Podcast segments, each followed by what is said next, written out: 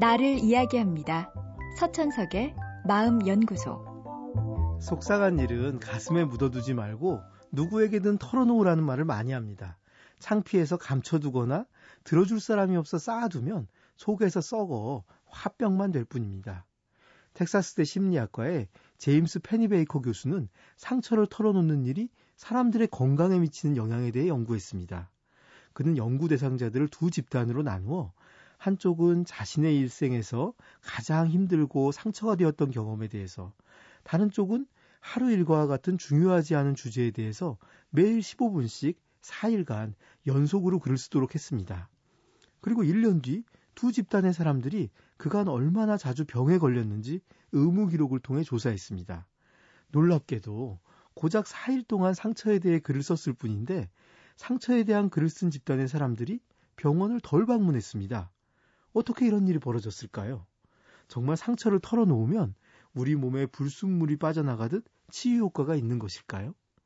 페니베이커 교수는 상처에 대한 글을 쓴 집단을 좀 더 자세히 분석한 결과 더욱 흥미로운 발견을 했습니다. 상처에 대한 글을 쓴 집단 중에서 가슴 속에 맺힌 감정을 터트리는 글을 쓴 사람들은 별다른 효과를 보지 못했습니다. 자신이 겪은 과거의 상처를 이미 깊게 이해하고 있는 사람들 역시 효과가 없었습니다.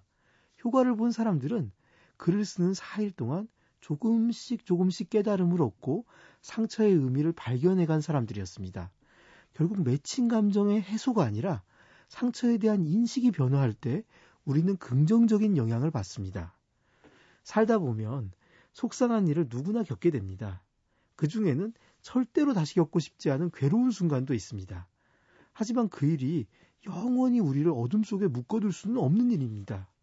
어떠한 괴로운 일도 소화해낼 수 있다면 우리가 새로운 길을 떠나는데 도움이 될 수 있습니다. 만약 괴로운 경험을 한 것이 나의 내면에 있다면 일단 그 일을 적어 보십시오. 매일 15분간 시간을 내어 꾸준히 하는 겁니다.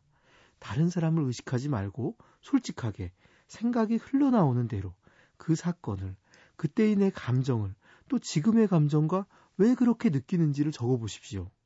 계속 내 마음이 말하는 대로 적다 보면 내 마음이 분명 답을 알려줄 것입니다.